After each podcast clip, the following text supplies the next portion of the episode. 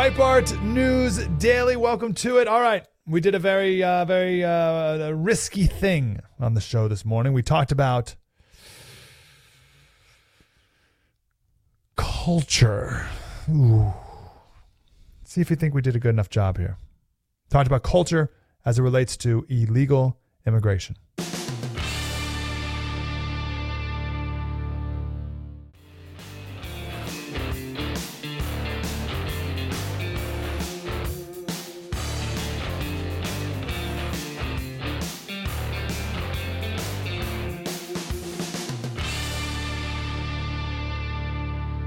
Background, and I'll do the best I can here. This is my favorite thing to talk about, but there's so much to talk about with it. I never know what to choose or what to do, and I always leave a million things out just because you can't do it all at once. So, we'll see how it goes. So, I said on Friday that conservatives or anyone against the border mess, open borders, needs to stop saying they're against this invasion because uh, it's taxing our social services. I keep hearing that over and over taxing. That's like it's the Democrats who say that. It's the mayor of New York City who says taxing our social services. It's a ridiculous phrase. Uh, don't don't. That's not a reason to be against. I mean, it's a reason, I guess, but it's not the main reason. It's not because our emergency rooms are full. It's not because our schools are, you know, there's like 50 languages in our schools, so that's completely unworkable. And it's not even because these illegal immigrants are voting for Democrats. I would be against this illegal immigration if they were wearing MAGA hats while coming across the border. It's first and foremost because they're breaking the law, but that's not even enough of an argument, too, because you could just change the law and now they're not breaking it anymore. Okay, so that's not even the main argument. No one makes this argument because it's touchy. you gotta, gotta be careful, careful, careful. They're changing our culture. Very dangerous thing to say, but it's the most important thing to say because culture is everything. It's not skin color. Skin color means nothing, absolutely nothing. It is culture. Culture means everything. Now, we never talk about culture in our culture, so people don't know what it means.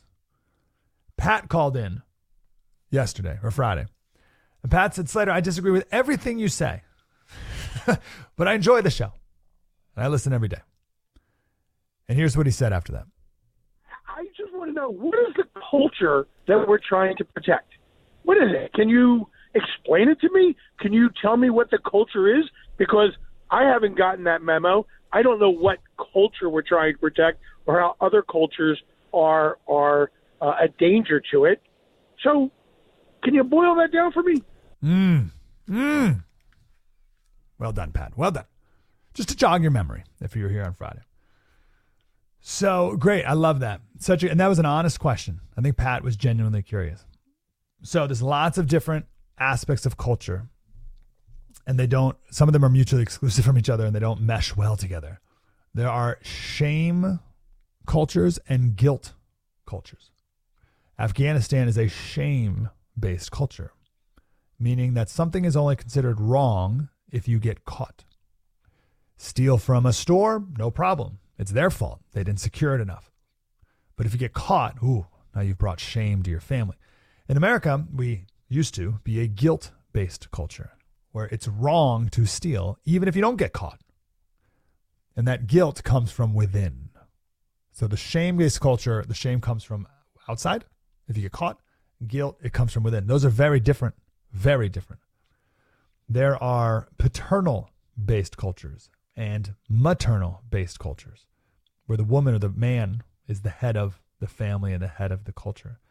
There are cultures that believe in chivalry, and there are cultures that are based on misogyny, meaning how, uh, how men are expected to treat women. There are secular cultures and Christian cultures and Muslim cultural differences. Different worldviews and different religions have different ways to answer suffering why does suffering occur? Christianity has an answer to that. You know, Hindu culture has an answer as well. Their answer to suffering is because that, I mean that's like a basic question that we've been asking for thousands of years. Why does why suffering exist? And the Hindus have decided it's karma. So all of your suffering comes from your misdeeds in a previous life. So all of your suffering is deserved. And, and here's where it really affects the country you can't get involved in helping people. Like if you see someone suffering, you can't help them because you would be interfering with karma, cosmic justice. They did something bad in a previous life. That's why they're suffering now. So you can't help them because that's interfering with justice. Very interesting. So that creates different cultures. There are cultural differences around work. We in America had this thing called a Protestant work ethic, very hard working culture compared to Samoan culture, for instance. Even ethnicities in America have different cultures. So, so the ethnic group, what do you think the ethnic group in America is with the highest uh, household income? Highest household income in America. What ethnic group? Indians. Indians. So Indians are by far the highest. Not even close. I think they're like $140,000 median household income for Indians, and the second highest is a 100,000. So they're way, way higher than anyone else. Okay, so why is that true? But then also, do you know what the lowest is? The lowest are Ethiopians and Moroccans. Why? Why are Ethiopians and Moroccans last? Why are Ethiopians below other places in Africa? And why are Moroccans so low? Morocco, if you want to, oh, it's race. Moroccans aren't black. So what is it? What are the cultural differences between Ethiopians and Moroccans and uh, Zimbabweans that makes people who come here from Ethiopia, Zimbabwe, and Morocco different? Hmm. I'd like to know. It's culture. Albion's Seed is the name of the book that is best about this. Albion's Seed. And the author there uh, outlines what he calls uh, folkways, another word for culture. So here are the different aspects of culture, Pat.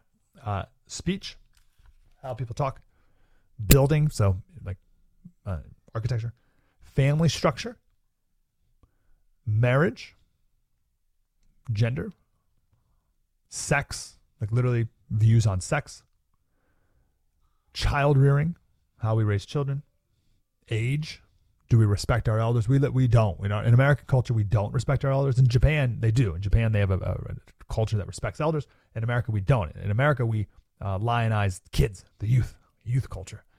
Uh, views on death, religion, uh, learning. Do you value education or not? Different cultures regarding food, dress, sports, work, time. You hear this a lot from the Black Lives Matter activists that time is a uh, white concept, and you can't expect black people to show up to things on time because black people have a different culture when it comes to time. Uh, if you've ever been to, uh, I, have been to Puerto Rico, they have no concept of time in Puerto Rico, right? So like that different culture. Uh, one of my buddies is getting married in Puerto Rico, and it's a disaster. there's, there's, like they can't get anyone to do anything ever. Uh, it's a different culture. Uh, wealth, views on wealth, uh, rank, so views on hierarchy, those are different. Uh, social um, connections, uh, and that's true here. Like, there's a difference between New Yorkers and Californians and Southerners. Order, there's difference between uh, order, power, views on power, and freedom. Those are the different aspects of culture in this book, Albion's Seed. So when Pat calls in and says, Hey, so what do you mean by this culture? It's all of this, all of those things. Every single culture has different views on all of those things and different uh, uh, permutations about different things. Let me give you two examples. Uh, I just read this this morning. Not even kidding, I read this morning. So it's a picture of a street in India and a street in Japan. The street in India you could not fathom a filthier place in your life. Garbage everywhere with cows and dogs. And and isn't in India, don't they like worship the cow? Whatever. It's like they can't kill cows or it's just cows all in the street. And it's it couldn't be more disgusting.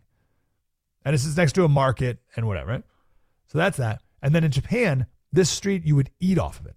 You would lick the street. It is absolutely pristine down this street. Not a leaf has fallen on the ground that has not been picked up.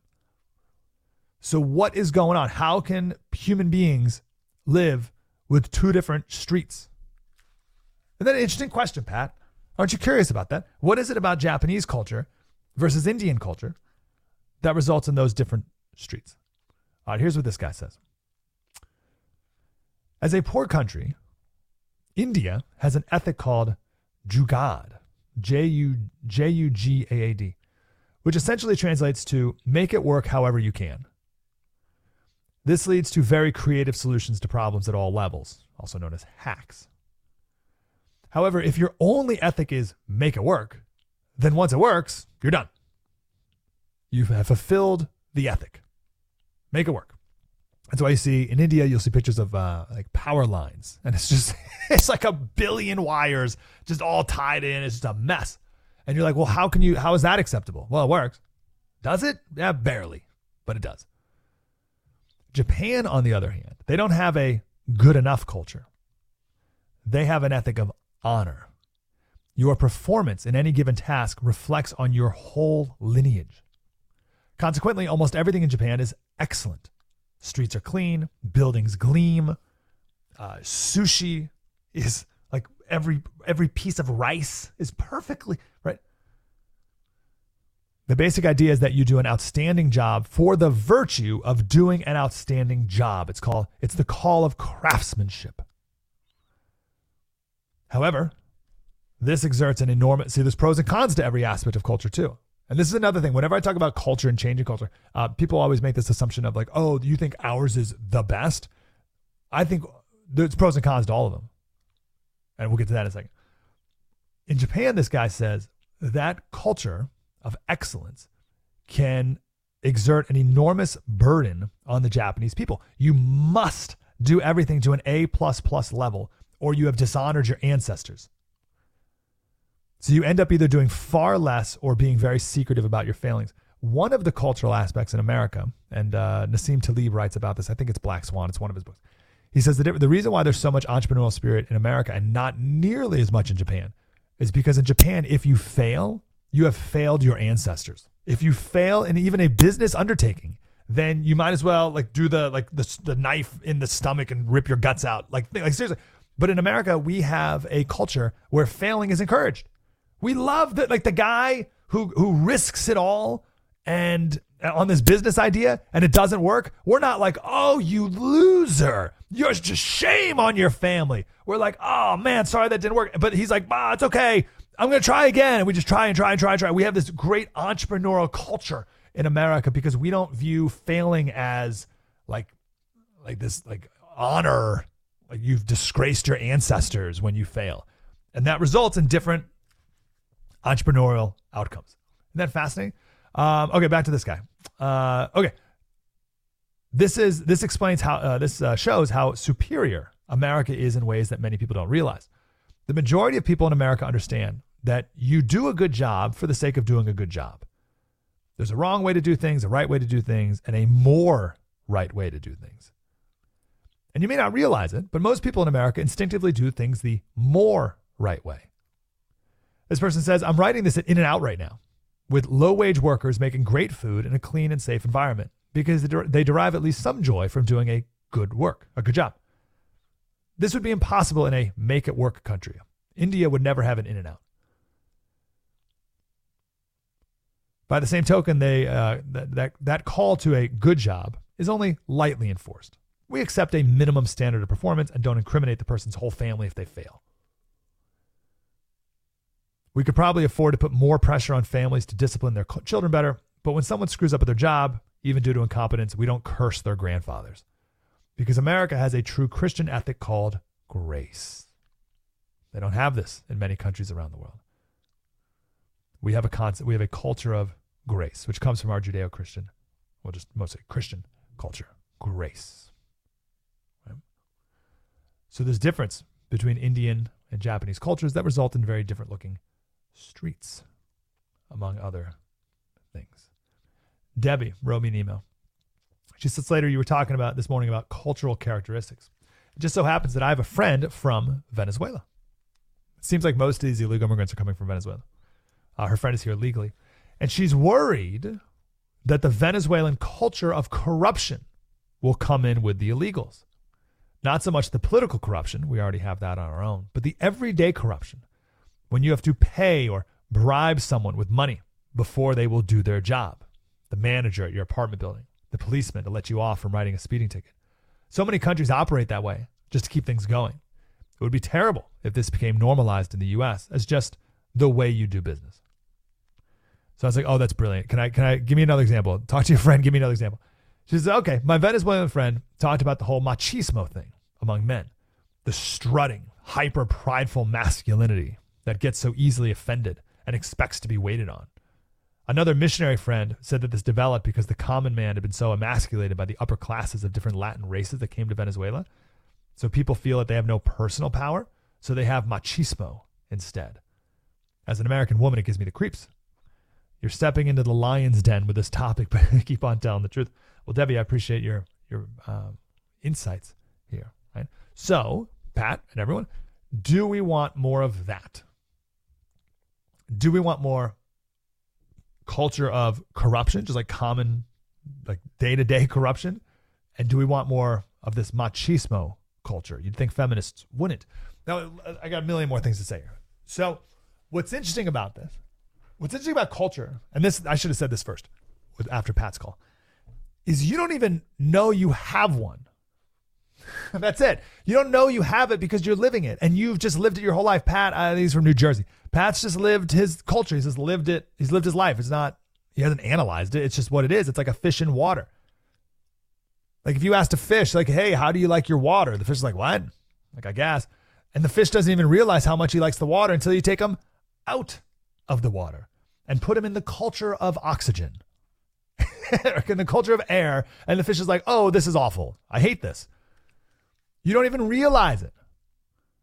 You, Pat, I'm not, to, I'm not picking on Pat. I mean, genuinely having conversation. You, you, Pat, you don't even realize that you grew up in a culture that values hard work, that you grew up in a culture that values humility, or a culture that, that values chivalry towards women, or values education, or values waking up to go to work early. You don't even know that's your culture until one day you have an entire neighborhood full of people who don't value hard work, who aren't chivalrous, who have machismo, who are not humble, but are prideful, who are not hardworking, but are entitled, who don't love women, but are misogynistic towards women, who don't value education at all. You don't even know that you grew up in a culture that does all those good things until you have a thousand people around you all of a sudden who don't value those things at all. And you're like, whoa, what happened? What's what's what's going on here? Oh, they're brown. No, no, that's not it. It's not their race. Their culture. Now, culture isn't all good or all bad. There are some bad things about our culture because that was also Pat's question is, well, what what what is our culture? I didn't get the memo. What's our culture that we need to protect? Great question. Um, no culture is all good or all bad. And there may be some good things about Venezuelan culture. And that's my only point is I just want us to know. I don't I don't know anything about Venezuelan culture other than what Debbie just told me. So I don't know. I don't like uh, but no one does. That's that's all I'm getting. I just want to know. I want us to know what we're letting in. Now we also need to define the culture that we are and the pros and cons. So a con of our culture is we are a uh, consume. I, I, think we are uh, too much of a. Um, uh, I was to say consumerist society. That's not the word. A consumption society, or cons- there's another word I'm thinking of. Uh, commercial, commercial, commercialist. What's the word? We too we buy too much stuff. We, just need more and more and more and more. We're always buying. Consumerist. There's another word I'm thinking. Of. We're just buying more all the time just we can't have enough. And then we buy something from Amazon and they deliver it to our door and we get like this quick j- bolt of uh, endorphins or whatever. And then uh, we're like, ah, oh, that didn't make me happy. So we just buy more all the time. Uh, and that's bad. I think that's bad. So someone from a different culture would come to America and be like, geez, you guys, man, you guys are never grateful. So I would love to do a nationwide inventory of our cultural pros and cons. And I would like for us to sit down and reflect on the cultural values that made us the greatest country in the world. Why, when the Spaniards arrived in Mexico and the Brits arrived in America, did Mexico end up like Mexico and America end up like America? Huh. What culture did the Spaniards bring to Mexico that they enforced there? And what culture did the Brits bring to America that they brought here? The book Guns, Germs, and Steel by Jared Diamond answered that question, by the way. Guns, Germs, and Steel. So, what made us the greatest country in the world? We need to write all that down. Then we need to write down who do we want to be? And then we need to be more like that. And not only do we need to be more like that, but we need to, uh, or I should say, we should allow people in who match that. Okay, we want more people who are like this. Okay, well, what culture of people are more like that? Ooh, those people there. Great. Let's let more of them in. I don't care what their skin color is at all. I don't care anything about any of that stuff. But if you're not in cultural alignment with who we are and who we want to be, why on earth would we let that person in? Give me one reason why we would let that person in. This is not crazy thinking, by the way. This is, this is perfectly rational. When you look for a roommate, think of any time in your life you've looked for a roommate. That's what you do. You do a, a quick analysis of who you are, but then also who you want to be and what type of lifestyle you want. If you want to be a person who is neat and goes to bed early and wakes up early and exercises and eats healthy, you're going to get a roommate who matches that. That's it. And maybe you're not even that neat, but you want to be neat. So you're going to get a roommate who values being neat. That's it. You would not get, if you wanted to be those things, you wouldn't get a roommate who's a drug addicted hoarder. That would not ma- mesh with, your cultures are not aligned. That's it. Just want that for a country. Someone wrote me a tweet and said, uh, Hey, Slater, about your conversation this morning about people coming here changing things. Hat tip to Will Cow. You can't have their coming here without here becoming there. You can't have there coming here without here becoming there. So who's the there? Aren't you curious? Aren't you like what's it like in Venezuela? What culture are you bringing here? Could be great. Could be great. Maybe in 50 years we'll all be uh, celebrating Venezuelan holidays and wearing uh, red and gold and we'll be eating Venezuelan food. I don't know. But uh, maybe we love it. Maybe we love that culture. I'd like to know what it is. Not allowed to ask. So I'm calling, and we'll take a break here. I'm calling for the State Department. Truly, I'm not kidding. I'm calling for the State Department to do a cultural analysis of everywhere on the planet. And we need to know what regions of Venezuela, and be very precise about the different regions of Venezuela what their different cultures are, and where people are coming from. Keep in mind, the pilgrims that settled in Massachusetts were all from a 60 mile radius within a single town in England, Haverhill, England.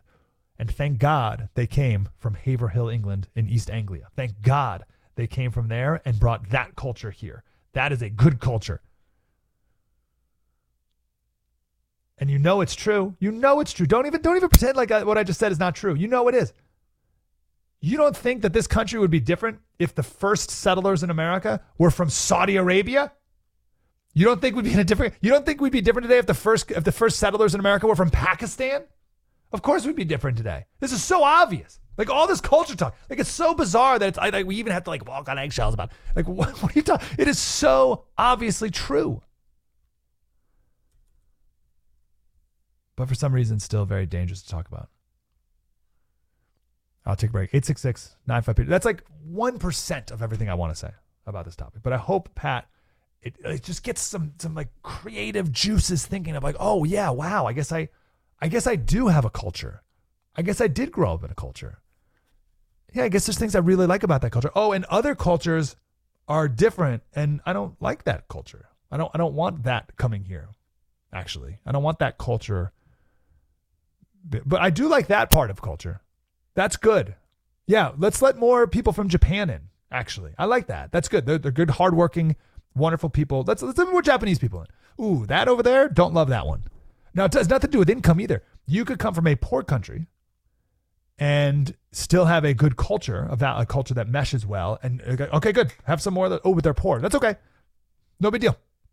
They'll come here. They'll work hard. They they mesh our culture. It'll be fine. No problem. Come on, more. Like, why can't we think like that? Oh, that's racist. It is the opposite of racist. Quiet.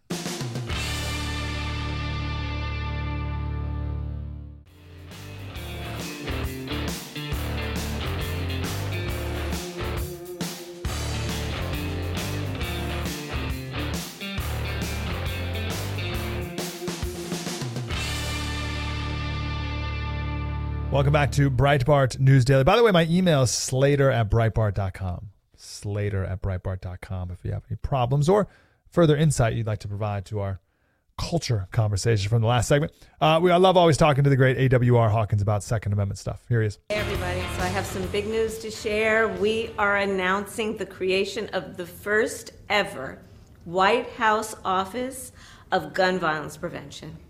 And we are doing this work in large part because of the activism, the organizing, the marching, the voting of all of you leaders, be it students, parents, teachers, community leaders, who understand that living free from gun violence should be a right. So we're going to work on this together. We're going to continue to fight for reasonable gun safety laws and for the ability of all people to live their best lives free from fear, free from violence. Thank you for all that you have done and continue to do.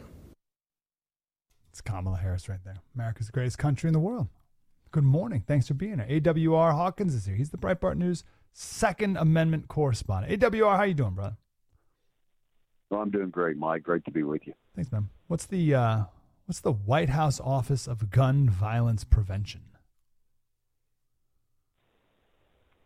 Yeah, well, it's basically payback. If you paid attention, and she talked about all the leaders, that was Kamala Harris, all the leaders uh, that have done all the work.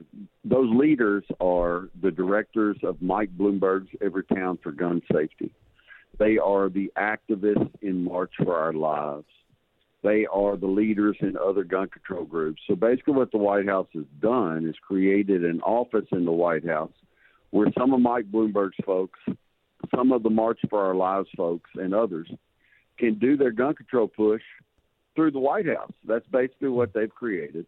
And they put Kamala Harris over it. And if she does as good a job at this as she did at stopping the illegal crossings in Eagle Pass, Texas, it'll just be amazing.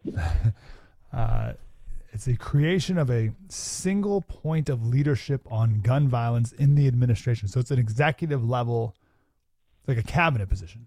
Is that right? What do they do, though? Well, the, here's the thing. I'm going to say something that this is 100% my opinion.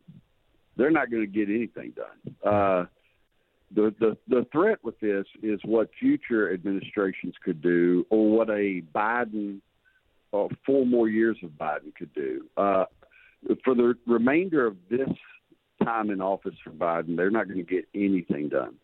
Uh, if I'm running against Biden, uh, right now that would be Trump. If I'm Trump running against Biden, uh, I'm making clear. I go, folks, don't worry about this little office. As soon as I get in, it will be abolished, mm-hmm. and that's what needs to happen. And nothing will ever come of this. And uh, so I don't really believe it's a threat now. It's one of those things that once created, if not done away with, uh, that's when it'll become dangerous because someone will weaponize it. Yeah, that's right. That's fair.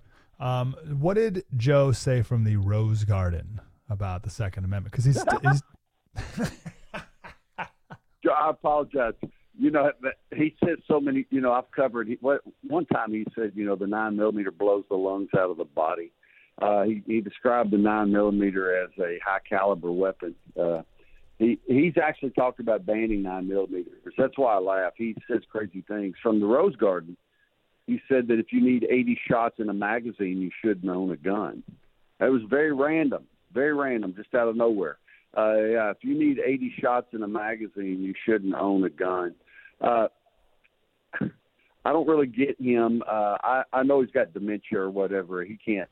He has no idea what he's saying, but uh, he he makes these random statements. And uh, you know, if you, I'm going to say something. If if someone breaks into your home, three three home intruders, it's not unusual, Mike, that I cover five home intruders or four home intruders at once. It's really not. But let's just go with three. If three home intruders break into your home, each of them is armed, and odds are they will be. Let's say each of them is armed and they only have a 10 round magazine. Well, that's 30 rounds you're facing right there. Now, odds are they're going to have 15 plus. So you're facing 45 to 60 rounds right there. Uh, so if if they have 60 rounds, I sure would like to have 80. And if I can do it, I'd like to have 100. And so Joe Biden is not in touch with he's not in touch with reality because I want people to look at my home and go, "We will not go through that front door. We will not because we cannot match the firepower on the other side." That's what I want intruders to think. Joe Biden doesn't have to live like that because he uses our tax money to to to surround himself with armed security at all times. I don't have that benefit. I've never seen it before. I mean, we were in Nashville last night and uh, going to a restaurant, and big big sign on the front door: uh, "No firearms allowed inside this restaurant." What do you What do you do if you're going to that restaurant? Well, I don't I don't know what to say to people. I don't give anybody advice on breaking the law, so I'm not going to tell anybody to. But if I'm eating in that restaurant and you come in there to rob me, I'll shoot you dead. I'm trying to think why they would have that sign. What's their What's their thought process? Well, it's still that. It's still that. It's still that somewhat ignorant position that they believe if we just don't have guns in here, nothing will happen. What they don't understand is that the bad guy then looks at that restaurant as a place full of prey because no one can shoot back. But again, as I say, I will shoot back because I'll still have my pistol when I go in there. Mm-hmm. Uh, but uh, it's ridiculous. Uh, I usually, the way I live my life, I on purpose don't see those signs. I, I keep my eyes up or whatever when I walk in. But I hate to tell you, it's the honest truth. I, I you would not believe places that I'm armed. I just stay armed because uh, I'm not going to be that guy who has to who gets caught on video begging for mercy and begging somebody, please, please don't take this, don't take that. I'm not going to go out that way. We're gonna we're gonna go out in a fight, and if I get the draw on you, you're going to lose. Uh, we were talking Joe Biden a second ago, but uh, Gavin Newsom is the guy I think we got to be on the lookout for. Here's Gavin the other day. Hold on, I got to plug this in. Here's Gavin the other day. The Second Amendment is becoming a suicide pact. But there's many people in this country that support the Second I- I- Amendment I and, support- and, are, and are lawful gun owners. Yeah, I have great respect. I have no ideological opposition to someone reasonably and responsibly owning firearms and getting background checks and being trained. So Gavin Newsom has no ideological opposition to owning a firearm, and the Second Amendment's a suicide pact. How do those work Right, together? right, right. Well, they, nothing he says works together, and uh, I say this. I say this. I've thought this out. I'm not saying this in a rash way. I'm not saying it on impulse. Gavin Newsom is a liar, and you always have to remember that when he talks. You always have to remember that. Uh, he has done everything he can to keep lawful gun owners from possessing or using guns. They have a ban on campus carry for self-defense. That's the whole purpose.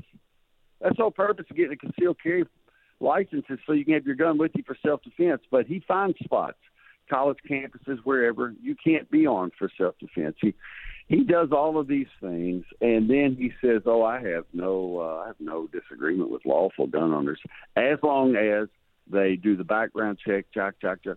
And again, I think to to get the impact of what he's saying, you have to flip this to another right. What if he were saying, "Oh, I have no problem with lawful free speech advocates as long as they do a background check. What if I had to do a background check to exercise free speech? What if I had to get the certificate of safety in order to exercise free speech? What if I could only have free speech in certain parts of California? What if I had a 10 day waiting period on the exercise of free speech? I could keep going, but I'll burn our time up. That's how he treats the Second Amendment. And then he tries to act like he's not against lawful gun owners. He is against the right through and through and uh, he might as well quit saying he isn't.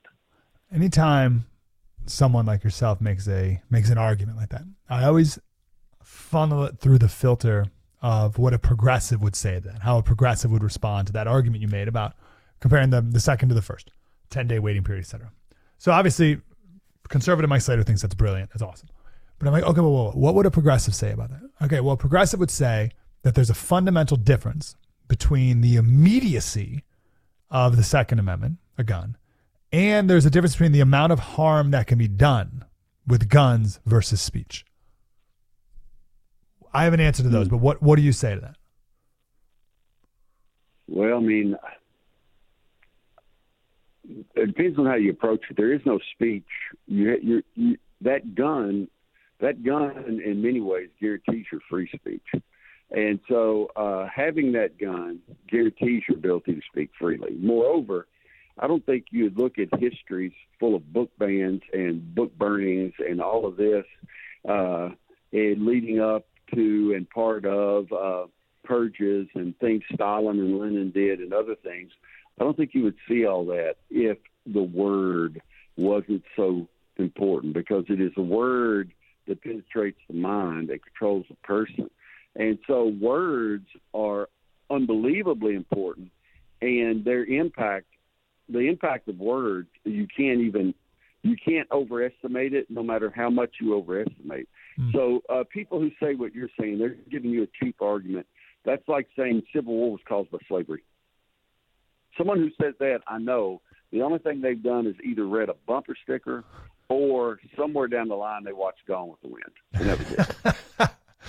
Uh, so on your point earlier about how it's just setting the seed and it grows from there, uh, California, a couple years ago, created a sensitive a list of sensitive places that you're not allowed to carry a gun. And basically, it was schools. It's, it's a very sensitive place. But now they're expanding the sensitive places, of course. So now it's all public transportation, public parks, playground, demonstrations, bars, and restaurants, and only to grow from there. What do you make of that?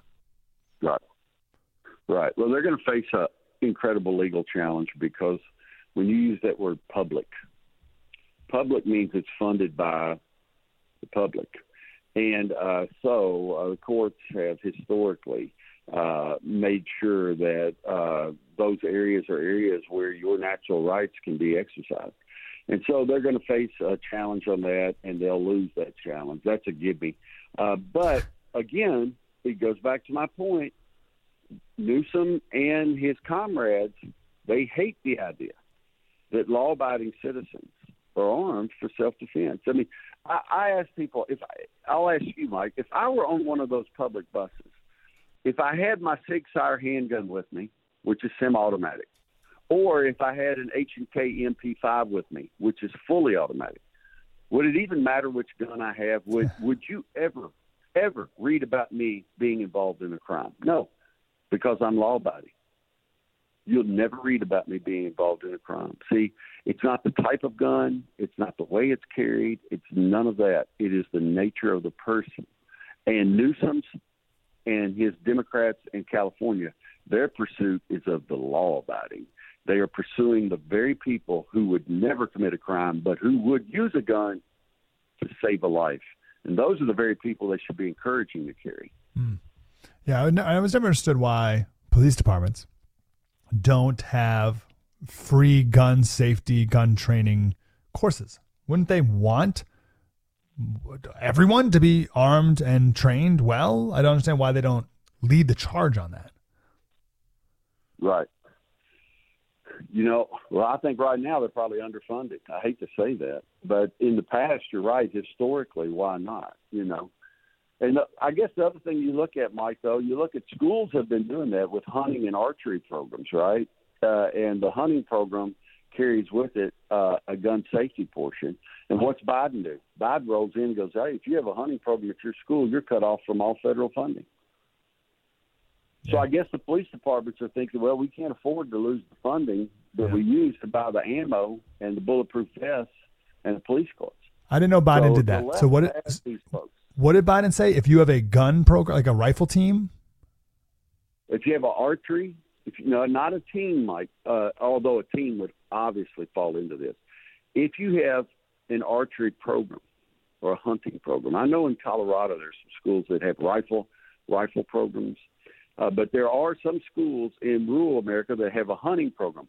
They teach you certain aspects of of hunting and gun safety and how to how to how to like this is a this is going to seem minor, but this is major. What do you do with your rifle or shotgun when you come to a fence and you have to cross that fence? Mm. See, for people who don't think about that, they go, "I'll just hold my gun across the fence." Well, if you do that and you fall, what do you do if you fall and your finger hits the trigger when you hit the ground? You're jarred so hard. What if that happens and that barrel is pointed at some part of your body? So you have all these little lessons that are taught so that as people grow up and they want to hunt like dad and grandpa did, they're learning all these safety measures. Bobby says if you have those programs in your school, you get no federal funding. Wow. By the way, what do you do? What do you What do you do when you climb a fence? Well, when when you climb that fence, what I do is buy the fence post where the fence doesn't flex with your weight. Buy that fence post. Number one, I open my action, be sure there's no round in it. I lean my rifle right there where it's not going to vibrate and fall. Then I climb the fence. Then I reach over and I'm pulling up an unloaded gun or a gun without a round in the chamber, I should say.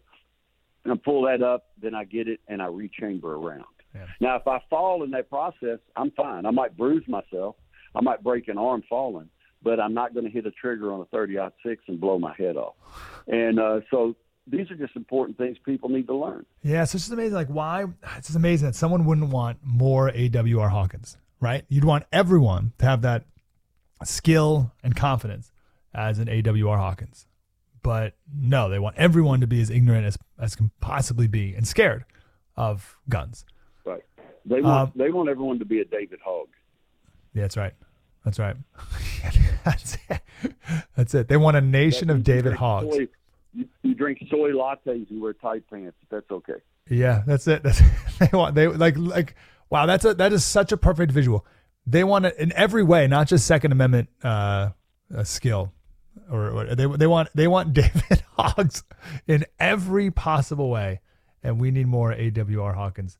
Breitbart News, Second Amendment correspondent. AWR, keep it up. Thank you, brother. Thank you. Great to be with you, buddy. Thanks, brother. Uh, eight six six nine five picture. They want like that's like gosh, that is so good. They want to Google David Hogg if you don't know David Hogg. He was uh what was the school? Whatever the school. Newtown. Newtown? Stone whatever it was. Stoneman Douglas. And he was a gun gun activist guy. Google David Hogg. That's what they want. They want nation of David David Hoggs. Oh, that's so good.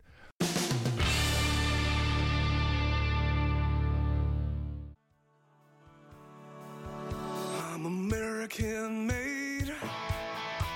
I got American